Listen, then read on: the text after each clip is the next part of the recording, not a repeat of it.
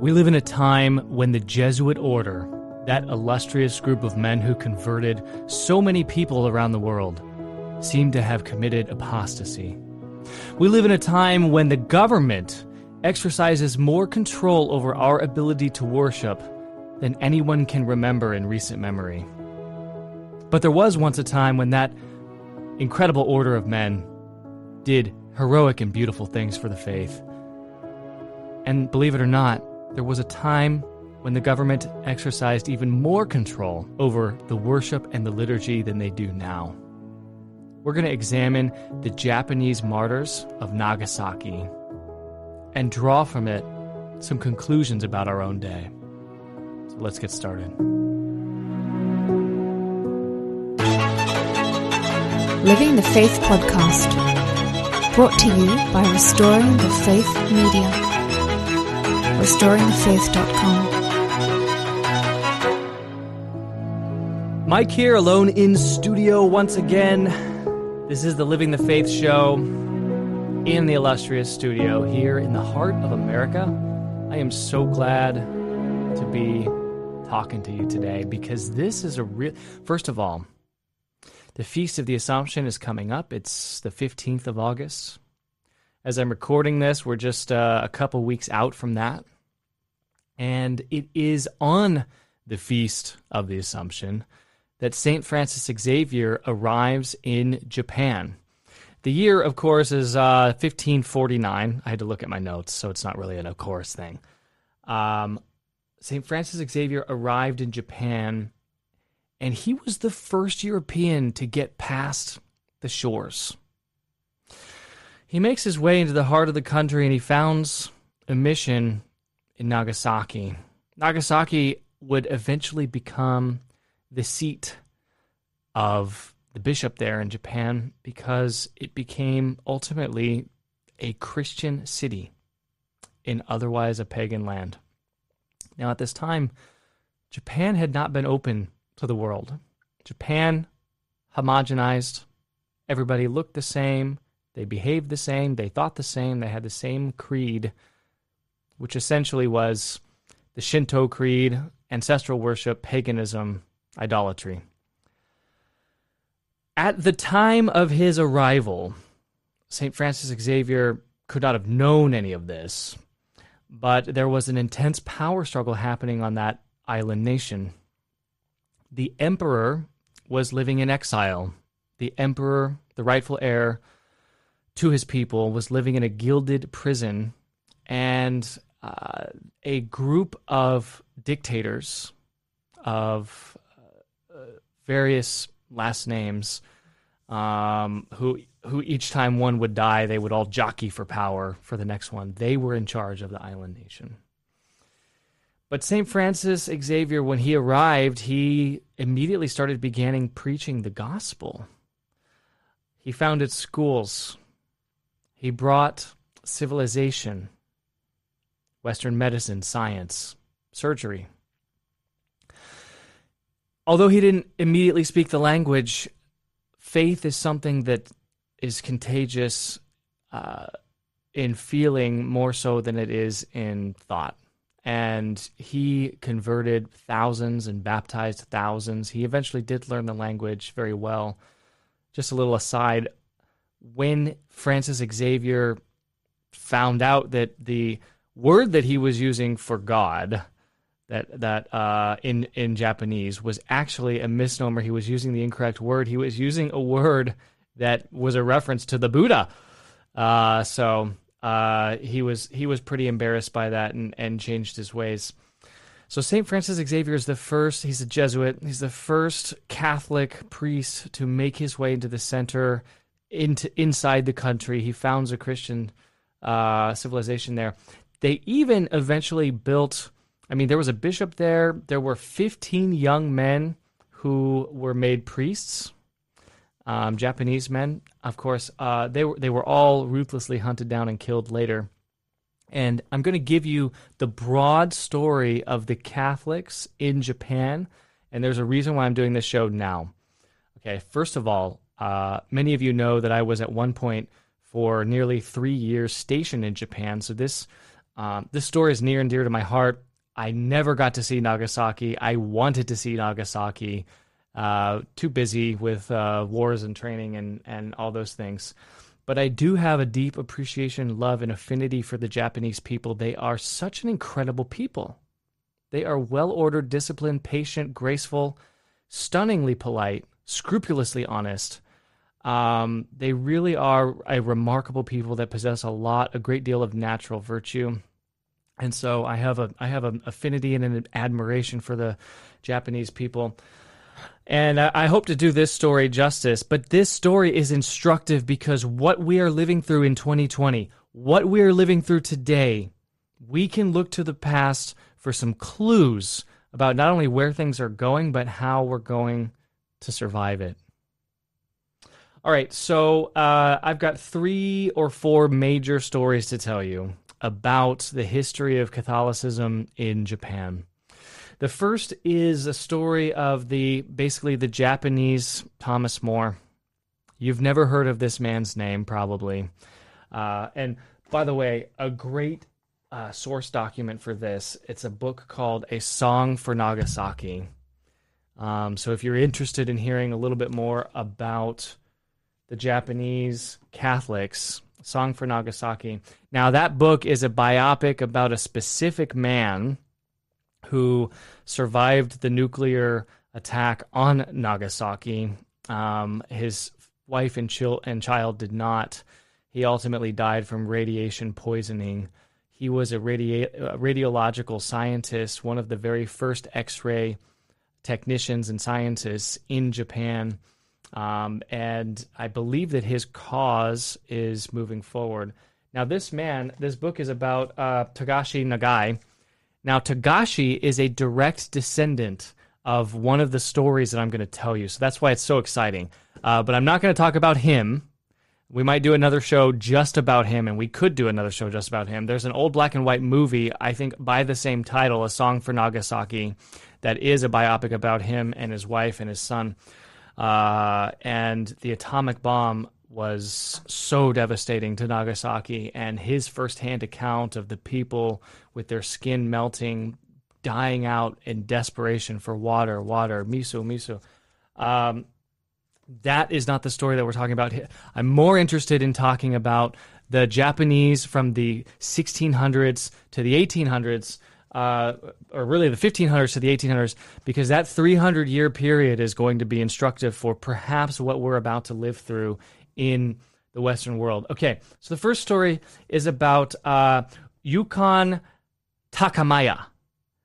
Now, Takamaya, Takamaya was basically a feudal lord. Okay, they would call those uh, daimyos. So he's a feudal lord, which means he's essentially arist- uh, uh, an aristocrat. Uh, he comes from the aristocracy. Um, he's somewhat of a noble. Uh, he's landed. He's wealthy. He has political influence with the shogun, who is the uh, ruling dictator of the time. Um, and so he becomes a radical convert conversion. He experiences radical conversion and becomes a Roman Catholic. You see, the Jesuits, when they arrived on the island, they were so fervent for the faith and they were prepared to teach anybody and everybody, nobleman and commoner alike. And they converted and baptized thousands of people, thousands of people. One of the things that the Jesuits did in Japan that is a little bit unique relative to their behavior just a hundred years before in the New World is they didn't bring Portuguese culture with them or Italian culture or Spanish culture. They came and they brought the gospel of Jesus Christ. They brought the Catholic faith and they had a deep respect for the culture that was already there. So they didn't go and try to wipe out the Japanese language. They didn't try to appropriate European culture and and emplace it there because what they found in Japan was a graceful, orderly people, precisely what I found when I lived in Japan. So they said there's no reason to wipe any of this out. There's nothing inherently evil about a high tea ceremony. In fact, the tea ceremony in Japan is reflective of high tea in Britain.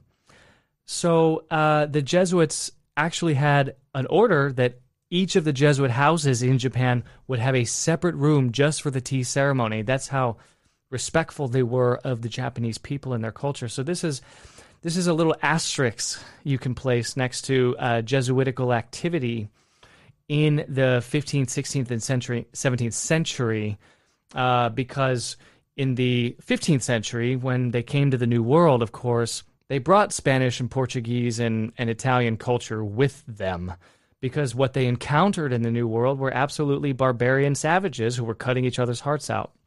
That's not what they found in Japan, and they really wanted to preserve all of the natural virtue that they found there. Okay, notwithstanding all of that, we're back to Takamaya or Takayama. So Takayama, he's one of these barons, and he exercises incredible authority. Uh, and he's pretty much like the St. Thomas More of his time, very well respected, an intellectual. Um, I think it says that uh, that he he was a master of calligraphy, which was a big deal on the island back then. And uh, so Takayama becomes this radical convert to the Catholic faith, and the uh, the reigning emperor uh, Hideyoshi, and you'll hear Hideyoshi's name here on and, and the next story I'm going to tell you too. He sort of courts him and wants to bring him back to his side, exactly the way Henry VIII tried to court St. Thomas More uh, back to his side. So he he first wanted to bestow more honors and titles upon him and gave him more land and and try to convince him that you know that the, the Japanese way of life is is is good enough and this foreign religion is really destabilizing to the to a well ordered society. Um, and the and he used every trick in the book. He used all, all the arguments that he could. In the end, uh, the shogun was un, unimpressive and unsuccessful and Takayama remained a Christian. He was stripped of everything, just like St. Thomas More. He lost his titles, he lost his land, he lost his family, he lost his freedom. He was jailed, he was tortured. Um, unlike St. Thomas More, he was not martyred. They didn't chop off his head. They just, uh, they, he was socially martyred. He was exiled from Japan, the only home he ever knew, the place in which he grew up, and he was sent away, I think, to China. Um, so that is their version of St. Thomas More. It's funny how history repeats itself. Um, okay, second story. That's just that's just to that's just to whet the appetite here. This story is going to make you weep. I might even open the book to read passages because there were some there were there were just some things that I'm not going to be able to relay to you the same way that a professional author with an expansive vocabulary could relay. But this same man, uh, Hideyoshi, who had just recently consolidated power, crowned himself as as shogun, using the ancient title of shogun, um, which is sort of a slap in the face to the emperor, but it was also kind of a throwback to the samurai culture of Japan. And he ruled with an iron fist, and he he viewed the Christians with absolute skepticism. Now, at first, he was totally fine with them they were building roads and schools and brought medicine and making people happy, and this was all well and good until so many people became Catholic. And when the Jesuits experienced an immeasurable success in bringing souls to the one true faith, well, he got a little jealous, couldn't take it, and he decided that he was going to make a scene, a spectacle. He wanted to have a, a, a level of carnage that would scare the people out of being Christian. He wanted to scare Christ out of people's hearts. And that's what he attempted to do. So, the story of the 26 martyrs of Nagasaki, uh, what he does is he rounds up 26 well known Christians from a distant village, from, uh, from, from his capital city in Kyoto. And he, he force marches them in the dead of winter from Kyoto to Nagasaki.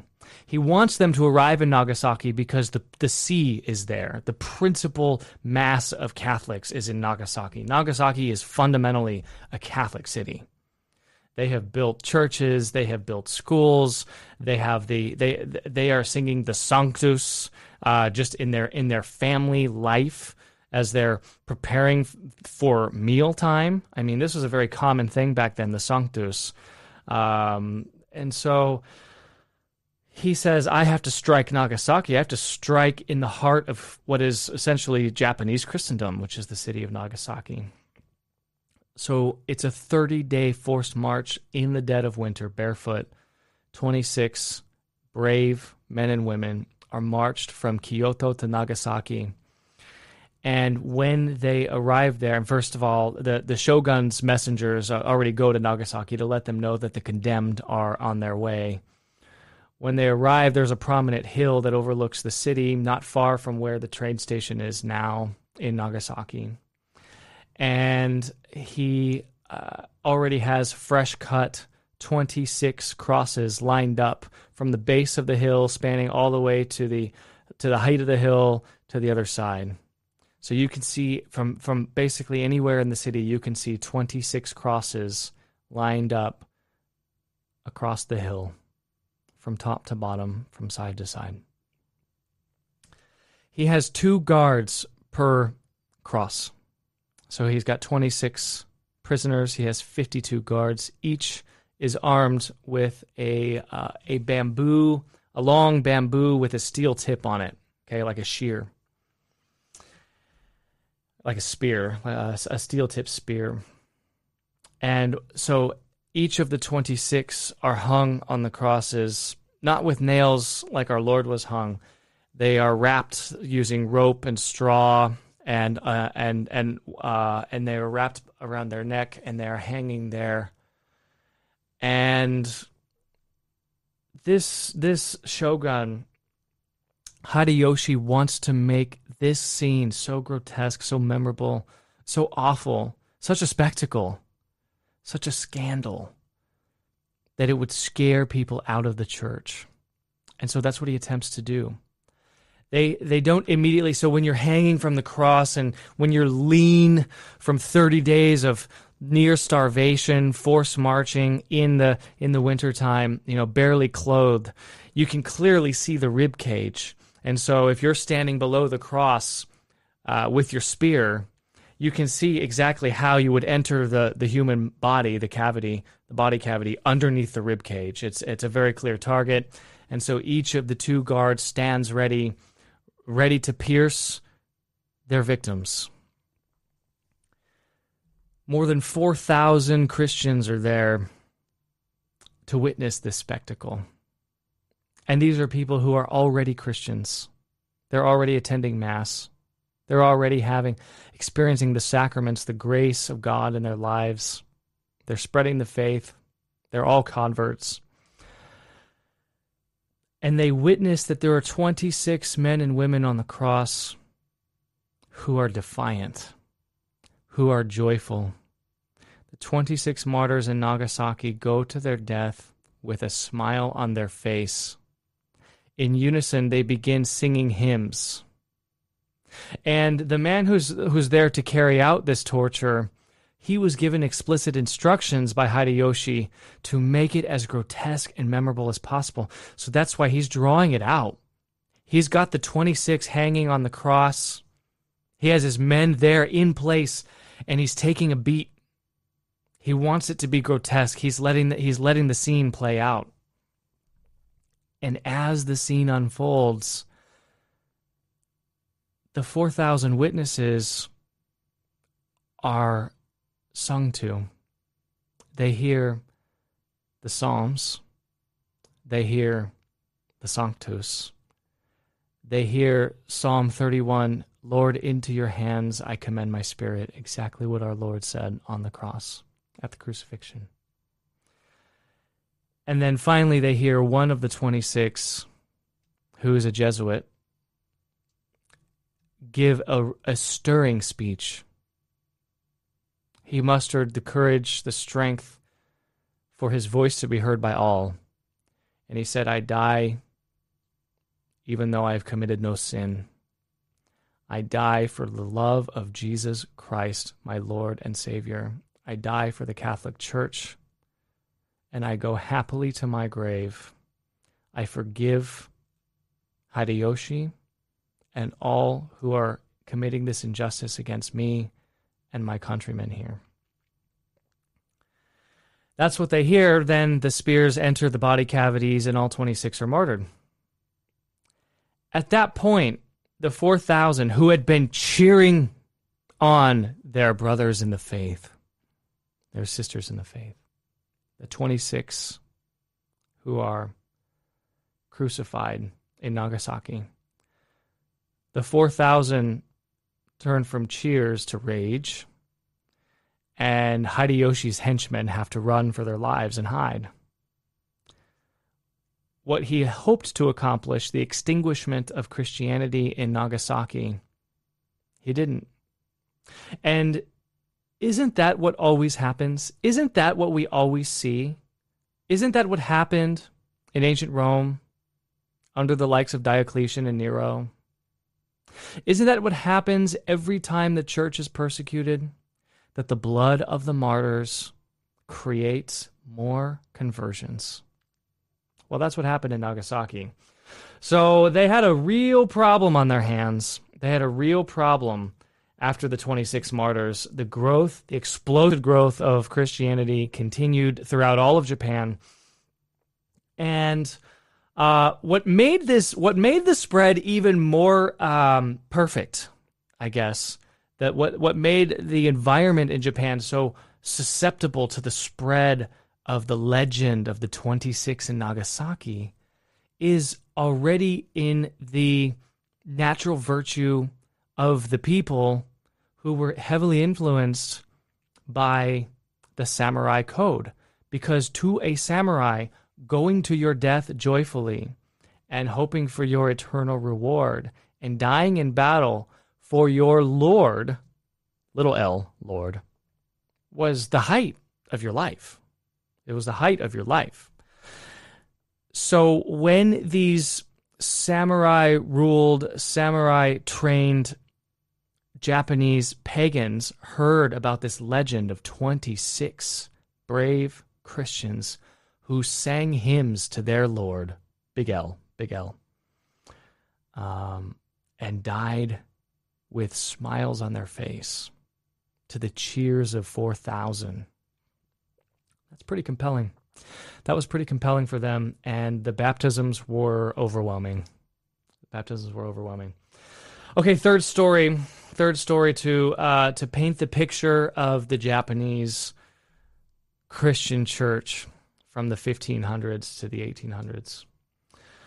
Um, in 1614, the shogun really consolidated their power uh, because there, you know, there's this there's this constant feudal tribal power struggle. No one really rules all of Japan at one time uh, in the absence of the emperor, because you know when you overthrow your uh, rightful heir, you know, uh, out of disorder, uh, out of chaos, it's hard to recreate order. Um, and so there was always there were always number twos and number threes and number fours vying for power. But in 1614, the shogun really did consolidate power, and he um, he made it his personal mission to eradicate Christianity in um, in Japan. He viewed Christianity as a subversive foreign religion, philosophy, and a threat to the unity of the Japanese people, whom he had just spilled so much blood, uniting and under his under his control. So in 1614, the foreigners are uh, unceremoniously expelled from Japan. All the European blooded uh, men are kicked off of the island, and Christianity is henceforth banned and outlawed. 1614 is a pivotal year because this is the year where the regime, which was more or less in some periods tolerant, we would say, tolerant of the Christian faith, um, now turns its teeth against them. It now shows its their true form. And they say, no more, no Christians, and if I catch you worshiping, um, you're dead. So the churches are closed, the priests are sent back to Europe. Uh, the Japanese priests, if they're found offering mass, are, are, are tortured and killed, and the church has to go underground. This situation persists, ladies and gentlemen, for 250 years. For 250 years, there were no priests. For 250 years, there were no sacraments. There was no catechism. There were no books. There was no liturgy. There were no hymns. There was no public prayer. It was illegal. Christians would be found by the secret police who would be spying on the people, floating amongst them. They would be found, they would be tried, they would be tortured. If they gave up names, those names would be found, tried, and tortured. For 250 years, there was no bishop. There was no visible church for the Japanese people. How did they cope with this? How did they transmit the faith? Did they transmit the faith? Well, here's what's remarkable. For 250 years, for something like nine generations, the faith was transmitted. There was a faith. There was a church. There were baptisms. They were all conducted by parents because it was an emergency. There were no priests. There was catechism because it was handed on verbally oral tradition. There was singing and hymns because it was done in the dark of night. It was done in a stable outside of Nagasaki, four miles north. For 250 years, there were three men who carried on the tradition for all the Christian people in, in Nagasaki. There was the waterman, and he was appointed to carry out all the baptisms. And when he died, his oldest son would take up his work, and he would be the new waterman. So there was one family who was in charge of baptizing all the Christians in Nagasaki. There was a second man who was dubbed the calendar man. The calendar man made sure to keep track of the high feasts Easter, Christmas, Corpus Christi. He knew where they were in the liturgical year. He informed everyone what was happening in the in the church that was to them invisible at the time. But they kept the time. They kept the calendar. They kept the feasts. They kept all the traditions. They fasted on Wednesdays and Fridays and Saturdays. They abstained from meat and made sacrifices on Fridays. They observed rogation days, ember days, Lent, Advent. And then there was the all important Chokata. And the Chokata was the man who was appointed to be the leader the lay leader in the absence of the church. He made the calls, he made the decisions. He was the protector. He was entrusted with passing on the faith from generation to generation. And this was passed on from father to oldest son faithfully for 250 years, for nine generations. When a French priest was welcomed back into Japan just a year or two after Commodore Perry reopened Japan to the West. And Japan signed a trade agreement with the United States and therefore opened up uh, all, all the Europeans to going to Japan. In 1864, Father, uh, his name is Petitjean, Father Petitjean from France, he arrives back to Nagasaki after having been reading for six years in the seminary about the Japanese Catholics, the glorious 60 years of baptisms and spread of the faith from St. Francis Xavier, his spiritual grandfather. So, Father gets to Nagasaki and he builds a church, a brand new church. And it's for the Europeans. At this point, Europeans are now moving to Yokohama, to Nagasaki, to Kyoto. And they're taking up residence there because this is part of a huge, brand new trade market that is happening. And they're facilitating trade between Japan and China, between Japan and Europe, between Japan and the United States. So an influx of Europeans comes to the island. And the skeptical shogun, who are still in power, say to themselves, okay, look, the Catholic faith is fine for the Europeans but it is absolutely forbidden to the locals. So if you have round eyes, if you're European, you can go in and out of the church and nobody's going to bother you. But if you are Japanese, if you are a local, if you are found even on the stone steps of the church in Nagasaki, you will be prosecuted under the full force of the law and you could be tortured and killed. Okay, so father arrives 1864. Now, just eight years before his arrival, okay, eight years before his arrival, the Chokata, the head lay leader of the Christians in Nagasaki, was captured, brutally, brutally tortured, and killed he's probably a saint in heaven. He's a martyr. He died for the saint for the for the faith. And he didn't give up any names. He gave them nothing. He gave them nothing. He went faithfully to his brutal death by himself, leaving behind his firstborn son, who at that time was an infant. Okay, so father arrives eight years later. Now you've got the Chokata is an eight year old boy so it makes a, it makes a lot of news that there's a French priest in town, and all the elders are debating, and they finally conclude that you know what the Chokata is not old enough to decide, so maybe we should just wait until he's ten or twelve, and then he can decide. This is the reverence that these people have for order, for nobility, for primogeniture, firstborn son.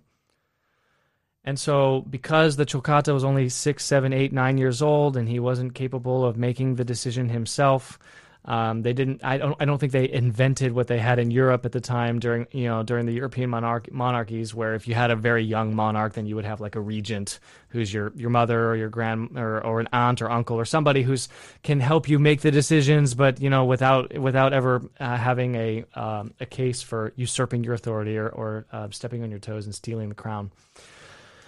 So the Chokata is eight years old. Um, all the elders, the men, are just debating. They're just they're just locked in heated debate about what they should do. Because if they if they show up to this church and the secret police are there, the shogun's police are there. That's it. They're dead. And very likely they're going to be tortured. Probably they're going to find out about the other underground Christians. And this is going to be bad news. So you know, a lot of them are making the prudential decision in their minds to say, look, I am a hu- I'm a fallen human person. I might sit here and tell you in the camera that I would happily go to my grave for our Lord, for the faith, for the church, that I would wear my, my martyr's crown with a smile on my face. But talk is cheap, ladies and gentlemen, and it's easy for me to sit here in the camera and tell you that I would do that. It's only when the chips are down, when the steel tipped lance is piercing my bod- body cavity, that's when you'll know. That's when I'll know. That's when we'll all know what we're really made of. Um, and so a lot of these guys are saying, look, I'm not going to go and risk getting captured, getting tortured, probably getting found out. Other people will get captured because of me. And they're locked in this debate and they can't make a decision in a break with tradition, with Japanese tradition, the women, the women, they all decide these guys, these old guys are, they just don't get it. They could sit here and debate this for hours. And listen, I know plenty of people who could sit in a basement and debate something for hours and do nothing about it in the end. You know those people too. So the women say, you know what? We're not going to put up with that. We're just going to do. We're just going to do a bias for action. So the very next day, a couple dozen of them dress themselves up like poor fishermen, fisherwomen, uh, take a boat up the river into just outside of Nagasaki. They get off the boat, they walk a mile. Uh, it is presumed that they are just, you know, poor fisher people there looking for provisions for their, you know, country bumpkin life because these people lived, you know, in the countryside so that they could practice the faith in a barn. And um, and they reach the church that father had just built. And they look around, no sign of the shogun's police, no sign of the secret police, no sign of any spies. All right, ladies, let's just make a break for it. And they go up the stone stairs and they open the doors and they find Father Petitjean there kneeling and praying the office.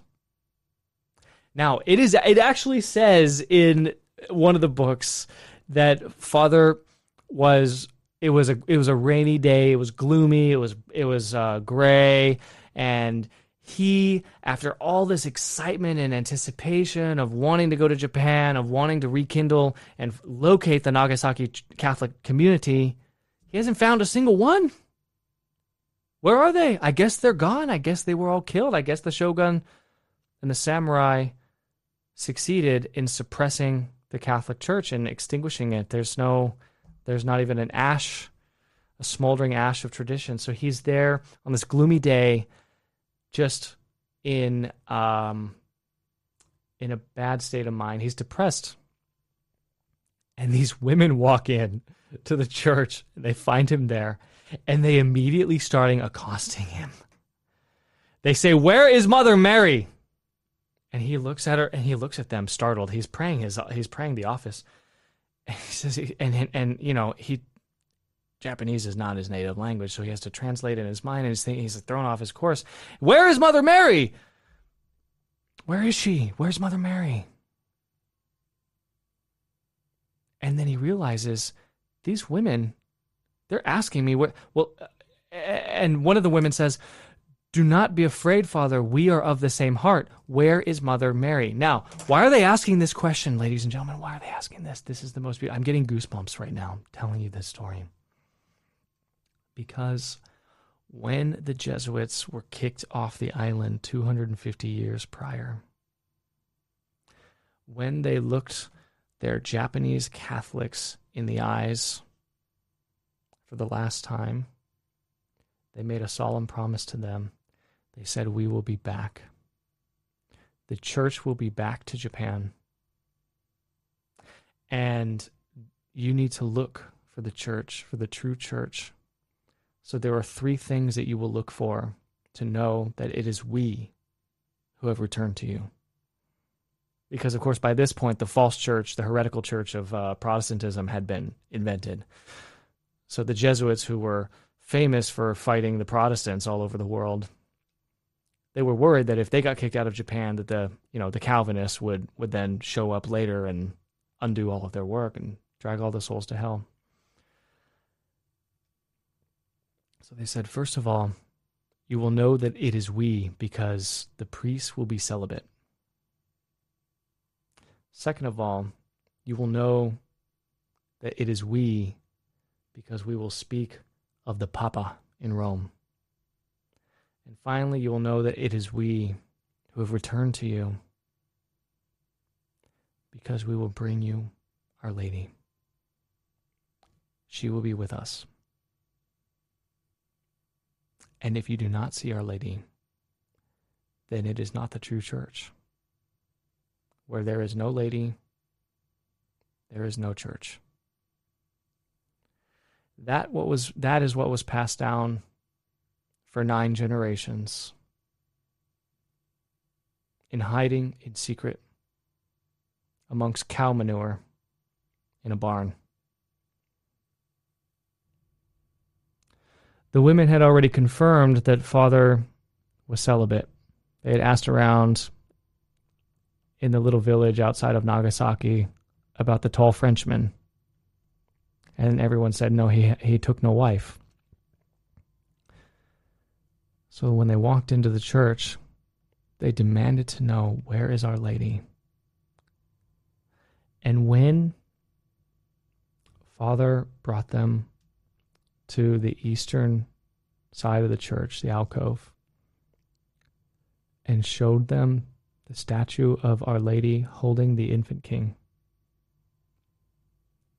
These holy and pious women dropped to their knees and with an explanation, with a cry of joy that echoed 250 years of waiting, they let out a gasp, a sigh of relief. The church has come back.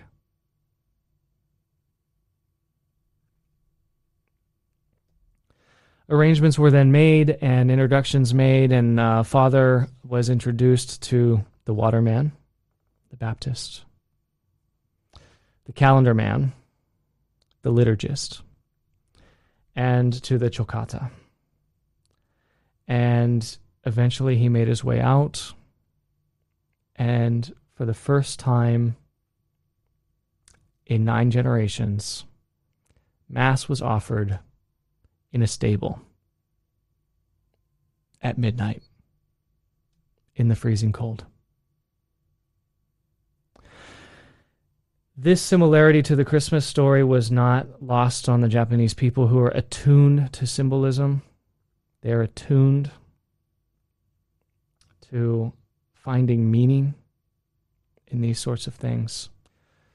In fact, on December 26th each year for 250 years, they had a tradition in which they would add extra hay to the cows in the stable in honor of the Holy Family in their lonely sojourn.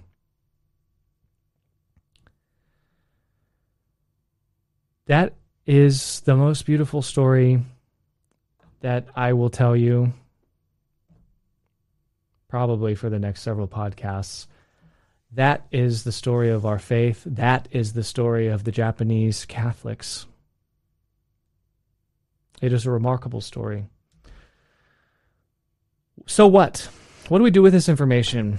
What do we do with this beautiful, stunning, tear jerking story? I'm getting emotional just thinking about this. These people waiting for the church, the church that had abandoned them. Well, let's fast forward now, ladies and gentlemen. Let's look at 2020. Let's look at the similarities. First of all, how many of us have felt abandoned by the church in 2020? How many of us because of this so called pandemic, every single bishop walked away from us. Every single bishop told his priests to abandon us. Every single bishop informed us that he is more concerned about our body than our souls. That's what happened in 2020. And it is a feeling of abandonment. And how many people went 16 weeks, 18 weeks with no sacraments? How many, even now, as I'm recording this, approaching the Feast of the Assumption, have been without sacraments since March? How many souls in these United States will go the entire year without sacraments? I feel bad if you're in Los Angeles. The head of the USCCB there. An absolute coward, clown, tyrant. Spineless, faithless. I have no problem leveling these accusations because his actions speak for himself. Archbishop Gomez does not believe that the sacraments can convey grace to your soul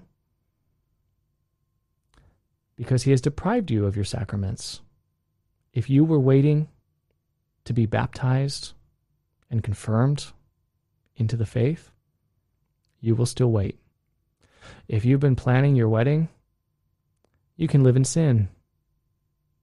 If you're on your deathbed and you need viaticum, you can die.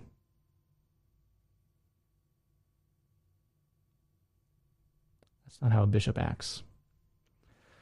So, in some ways, we share with our Japanese counterparts in their 250 years without the sacraments, without any signs of the visible church on earth, totally abandoned. In other ways, though, we're much better off, clearly. We can communicate with each other. We can console each other. We can still read our catechisms. We can still transmit the faith.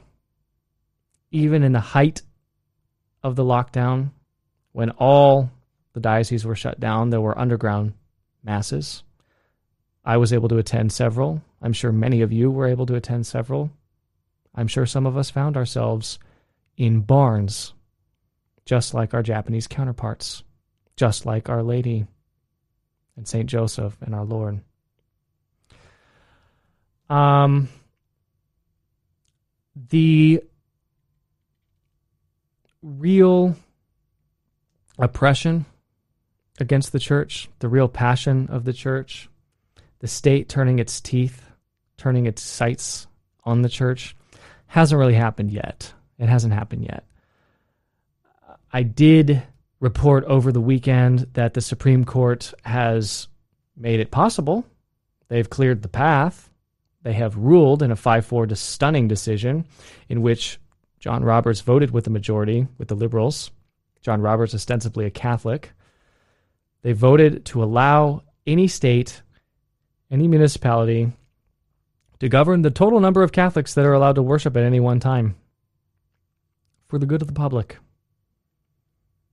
So uh, it is now permissible for your state or local, county level bureaucrat to tell your church that, oh, well, Mass can only happen with five people in it. And if they can tell you how many people can be there, they can tell you what you can and can't do there, just like they're doing in Toronto, where they say no communion because that might transmit the virus. Just like they're doing in California, where they say no music that could transmit the virus. Just like they were attempting to do in St. Paul, Minneapolis, where they just placed our Lord in an envelope and said, You can take your envelope out to your car because communion might spread the virus. They could say no more than five at a Mass because that could spread the virus. They could say no altar boys because the priests could infect the servers. They could say no chant. They could say no incense because the incense might pick up a spitlet dropule and the smoke will float out and you could get the virus.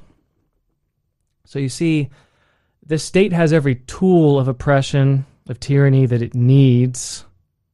The only question is when will they begin to yield, wield, wield those tools against us? Um, it's only a matter of time. And as I told you over the weekend, it doesn't matter if Trump wins or loses, it, it is inevitable that we will share the fate of our Japanese counterparts. If Trump loses, it'll happen sooner than later, but all he is is a four year band aid. So it doesn't matter if it's four months or four years and four months, it will come to us. It is happening. The public opinion is shifting radically against Roman Catholicism, especially against conservative, Orthodox, and traditionalist Roman Catholicism which constitutes you, the people who are watching and listening to this channel. So, what do we have in common with the Japanese? Well, at least we don't share their level of oppression yet. But it is worth looking at how they survived. Because you can never eradicate the faith. It cannot be stomped out, it cannot be extinguished. It might go into hiding. It might be a remnant. It might be regularly bludgeoned and martyred. But it will never go away. And it won't go away because we will pass it on no matter what. The Japanese passed it on from generation to generation in a deliberate underground fashion. And they didn't do it perfectly. When that French priest arrived in Nagasaki, he found that some of their pronunciations were wrong. In 250 years, they pronounced our Lord's name a little bit differently. In 250 years, they pronounced Our Lady's name just a little bit differently. But the bones were right. They knew what they were looking for. They knew that no Mary, no church. No celibacy, no church.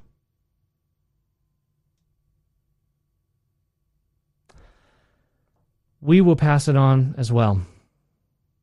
We will transmit the faith from generation to generation as well. But my exhortation to you, my exhortation to myself, is that we cannot transmit that which we do not know. We can't pass on that which we do not have. We cannot share that which we do not possess. It is therefore incumbent upon all of us to go as deep into our faith as possible, as quickly as possible, and make all of the practical preparations that you can. I know that this can sound conspiratorial and hyperbolic, but for anyone that's lived halfway through 2020, what doesn't sound impossible? What doesn't sound hyperbolic at this point? We've been through the ringer. We've been through quite a journey together. Get physical books. Don't rely on digital technology. Don't rely on the fact that you might have the internet, your phones, some hard drive full of books. Get the real books. Get the liturgical year. Get the Catechism of Trent. Get the Fundamentals of Catholic Dogma by Ludwig Ott.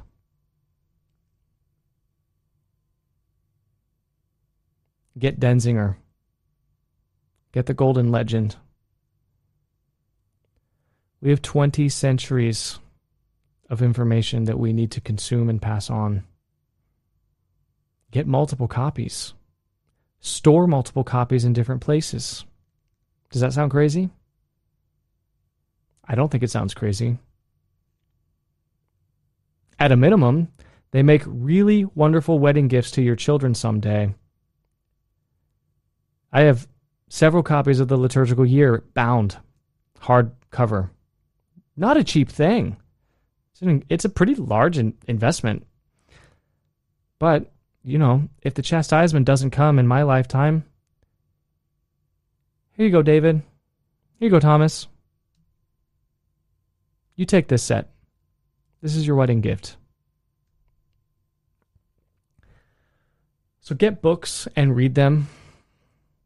Get off of Netflix. Get off of YouTube.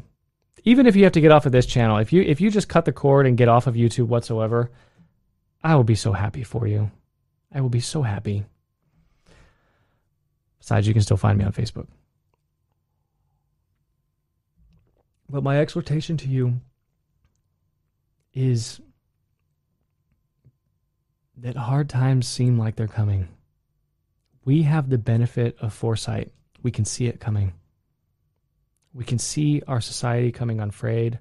We can see the Black Lives Matter communists toppling our statues, attempting to destroy our patrimony, what limited Catholic patrimony we have in America as it stands severing our roots, if they can sever our roots, if they can convey a sense of class hatred, and if they can strike during an economic calamity, which we are in, then they can implement communism. That's what it takes. That's all it takes. You have to sever a people's roots and make them ashamed of their of themselves.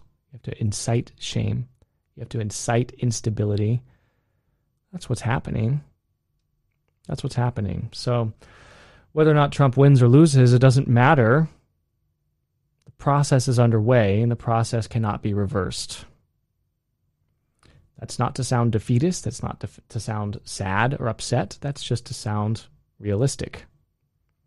Your churchmen, your clergy, your priests, and your bishops will not fight it. They will not oppose it. They will stand by like wimps, like bystanders, like cowards. Not a single state governor told them to shut their churches down. The president didn't tell them to shut their churches down. The Congress, the Supreme Court. The U.S. Marshals, the United States Army, the National Guard, nobody told them to shut their churches down. And yet they folded like a house of cards. When times get really rough, do you think that they're going to f- discover that they have spines? No. They've shown us who they are, and that is, I think, the biggest silver lining in this whole 2020 fiasco. We know who stands where. We know for a fact what Joseph and I have been saying on this channel now for 15 months that if you are a husband, father, if you are a wife, mother, you are alone. Your burden is heavy. You have to carry your burden alone. You cannot count on anyone around you if you want to transmit the faith and stay in the state of grace and remain a friend of God. You are alone. It is a lonely journey. Your priest might not be there for you. Your bishop might not be there for you. Your cousins and your sisters and your and your they might not be there for you. Half of them are afraid of a fake virus. Okay, it's a real virus. It just doesn't kill most people. It's like the flu. So, when the going is going to get tough, it's going to get tough. Think to the Japanese story they survived for 250 years. They survived. They kept the faith, and many of those Japanese Catholics are in heaven. Pray to the 26 martyrs, the holy martyrs of Nagasaki.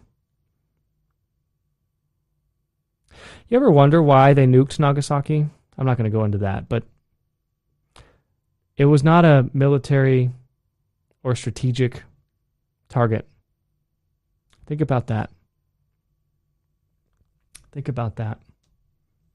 You want to wipe out this pesky Catholic Church and you're a Freemason and you happen to be president? Yeah, I'm going to I'm going to nuke Nagasaki.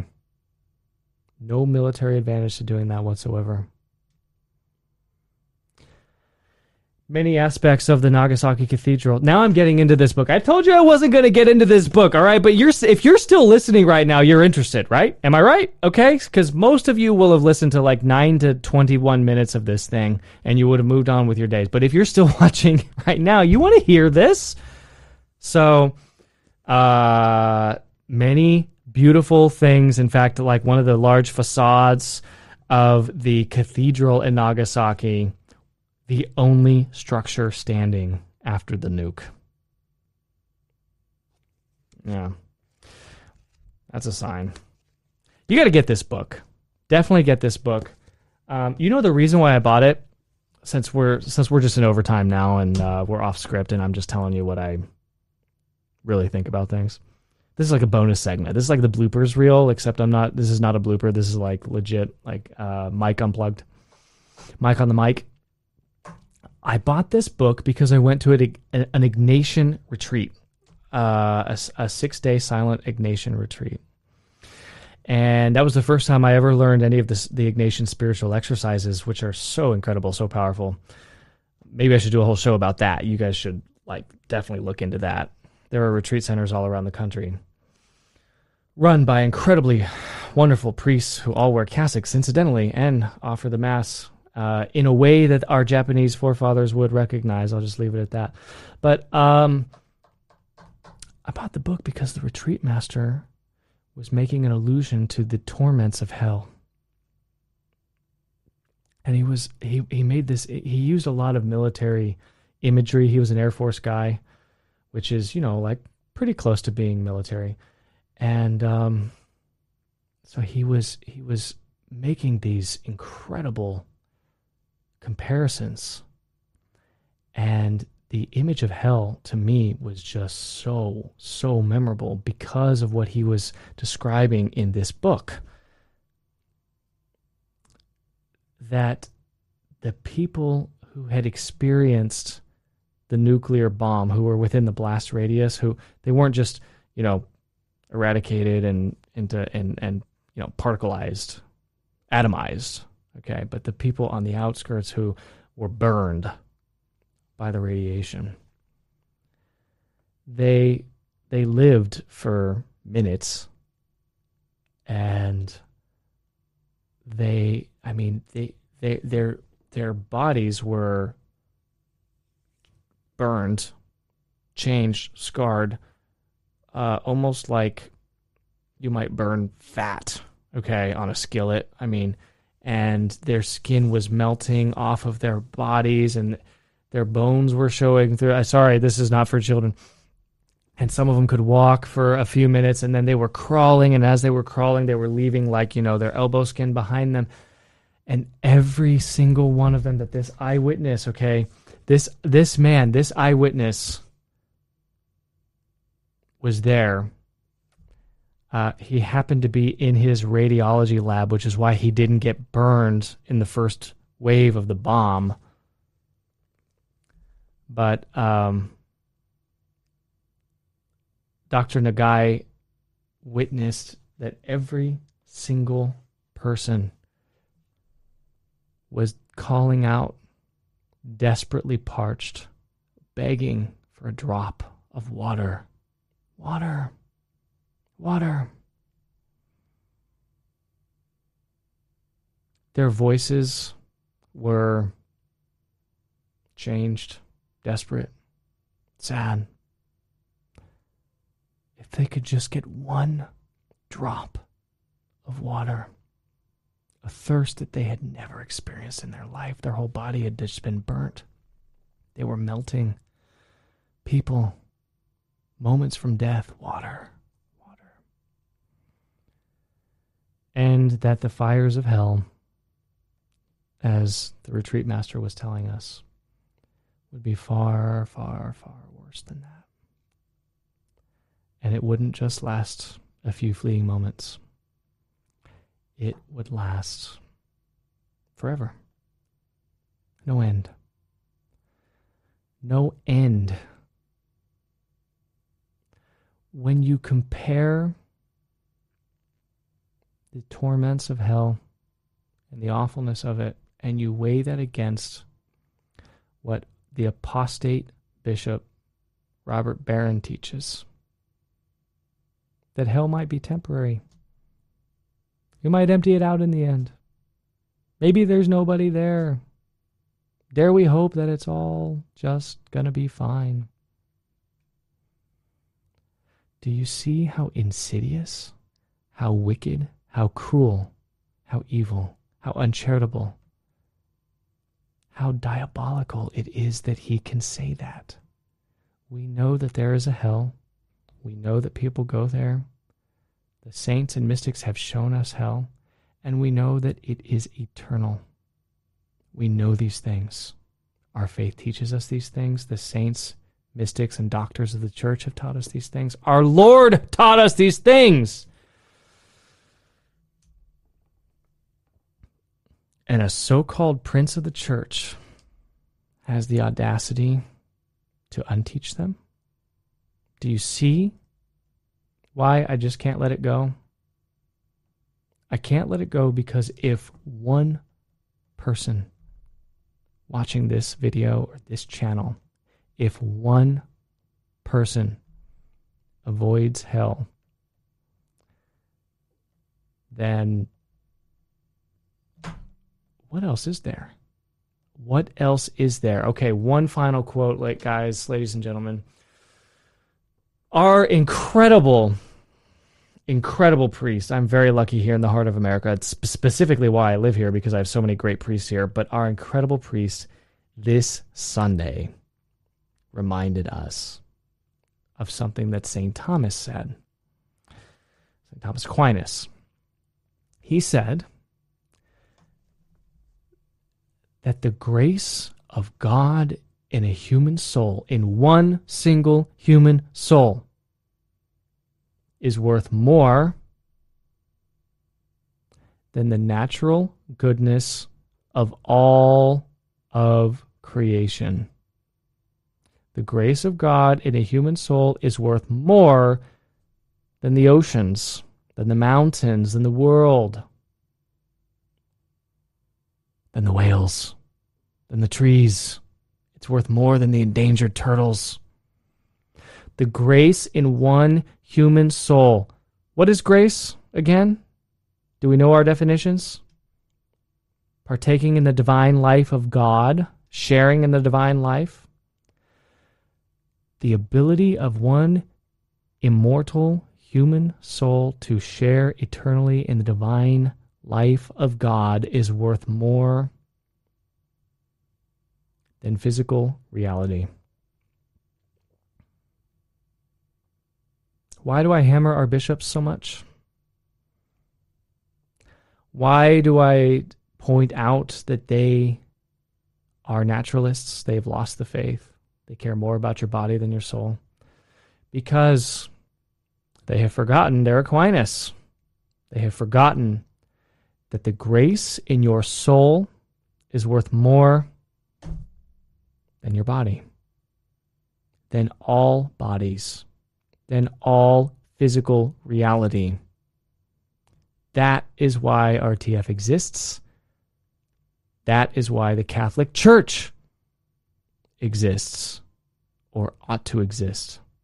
And to the extent that these so called princes of the church apostolically succeeded from the apostles themselves, to the extent that they forget to teach you that, decline to teach you that, or in Barron's case, teach you the opposite of the truth, heresy, He's an apostate. I, I won't be able to let it go. I'm sorry. I won't be able to let it go. And hopefully now you understand why. Just in the example of Nagasaki. God bless you. Thank you for watching this. I'm sorry I went long. I didn't plan to go long. I just really I got I got talking. I got excited. You know I was stationed in Okinawa. I loved it there. I have an admiration for the Japanese people. They're incredible people. I wish that we could convert them. You know, only less than 1% of them are Catholic even today we can go there. They're not going to kick us off. There are no shoguns. There are no samurais. We're not going to get, you know, chopped in half with their swords. Uh, I wish we could convert the Japanese people, but maybe I, you know what? More importantly than that, for me anyway, I wish we could convert America. I wish we could convert our own people. So let's reconvert our own people. Let's convert our neighbors, and then maybe, God willing, someday the United States will be a great missionary base from which we can launch missionaries into the world and convert the whole world for the church. Our Lady, Queen of Heaven, pray for us. No Mary, no church. Thank you so much. Subscribe. If you're watching this video, you didn't subscribe, you're wrong. I know the analytics tell me three out of four of you who watch the video are not subscribed. Why wouldn't you subscribe? I need to have subscribers.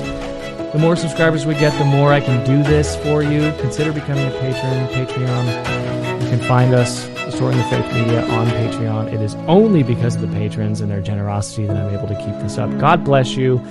The words of Mike have ended. No Mary, no church. Living the Faith Podcast. Brought to you by Restoring the Faith Media. RestoringTheFaith.com.